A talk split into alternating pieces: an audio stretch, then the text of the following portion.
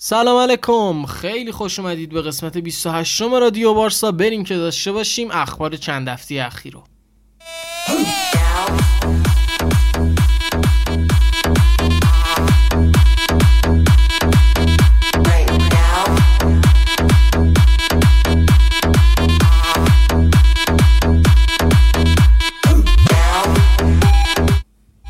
تو چند هفته اخیر سه هفته لالیگا انجام شد. سه هفته لالیگا برگزار شد و بارسا با دو تا پیروزی و یه مساوی مساوی مقابل سویا و بردا سه هیچ مقابل سلتاویگو و چهار هیچ مقابل ویار آل بود.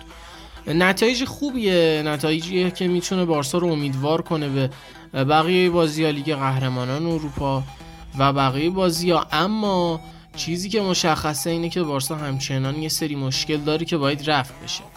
مشکلاتی که شاید زیاد تغییری احساس نمیشه در مورد بارسا نسبت به بازی قبل یعنی فصل قبل دو فصل قبل.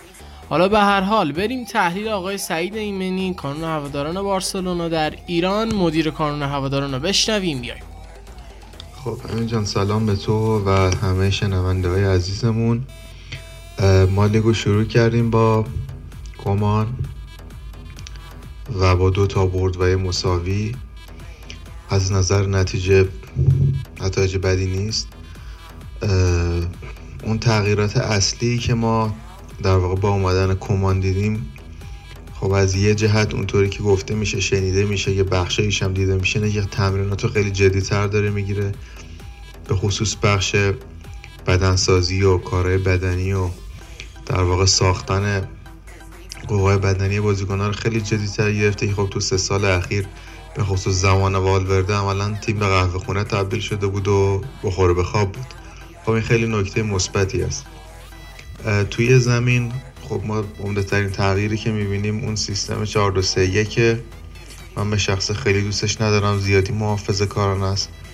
توی این سیستم یه سری بازیکن ها مثل گریزمن حتی مثل مسی یه خورده به نظر میاد که جای خوبی ندارن و دارن یه خورده سردرگم بازی می‌کنن. خب این در واقع خبرش اومده بود که کمان دوست داره مسی و گریزمن رو تو پست در واقع نوع کاذب جابجا کنه که تا حالا به نظر میاد خیلی خوب جواب نداده و تو همه بازیمون اغلب از اون زمانی که گریزمن رفته بیرون تیم را افتاده و مسی هم را افتاده و به نظر میاد که مشکل از خود گریزمن هم که دیروز پیروز مصاحبه کرد گفتش که دشان بلده از من کجا بازی بگیره خب یه جور تنه هم بود به اینکه تو بارسا تو پست خوب خودش بازی نمی‌کنه.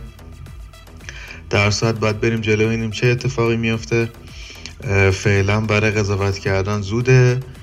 اما تغییر بنیادی تو سبک بازی تیم من در واقع نمی‌بینم. امیدوارم که هرچی جلو میریم این تغییر مشهود تر باشه. به خصوص تو هفته های آینده حالا بازی بعدیمون که فرداست با ختافه تو زمین ختافه بازی چندان سختی نیست ولی حالا شاید خیلی آسون هم نباشه. بعدش با فرنس‌واروش بازی داریم که نمی‌دونم این اصلا تیم کجا اومده اصلا تیمی که همچه اسمی داره نماد راش بدون تو لیگ قهرمانان و بعد از اون حالا اینکه بازی دستگرمی احتمالا بازی کنه اصلی استراحت کنن تو نیو کمپ هم هست.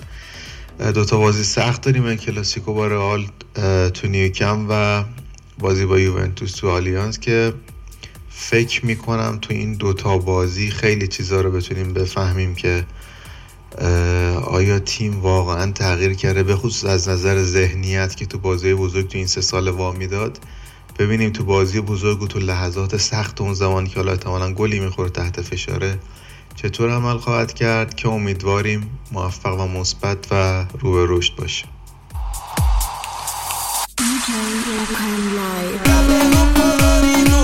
tomar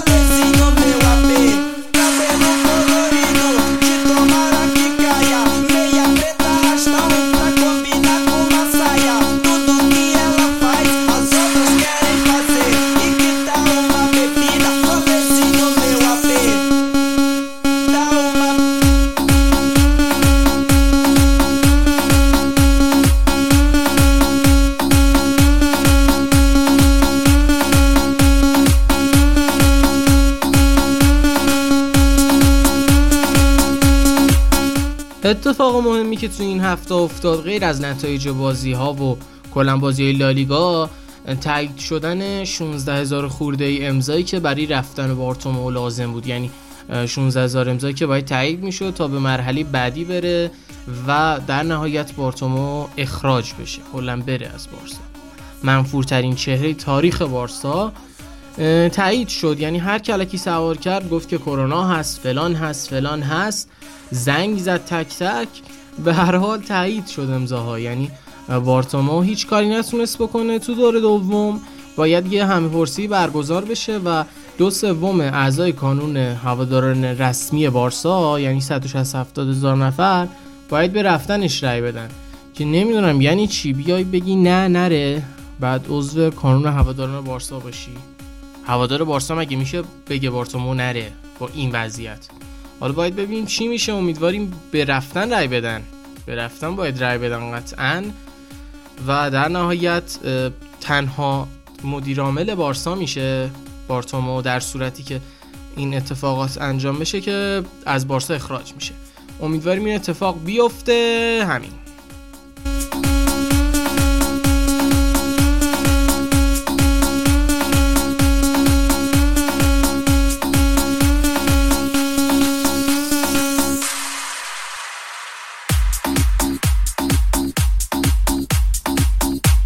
مرسی از همراهیتون که همراه ما بودید. رادیو وارسا قسمت 28 شما می‌تونید ما رو دنبال کنید. www.fcbarcelona.ir کانون هواداران بارسلونا در ایران. مرسی از همراهیتون. شبتون بخیر.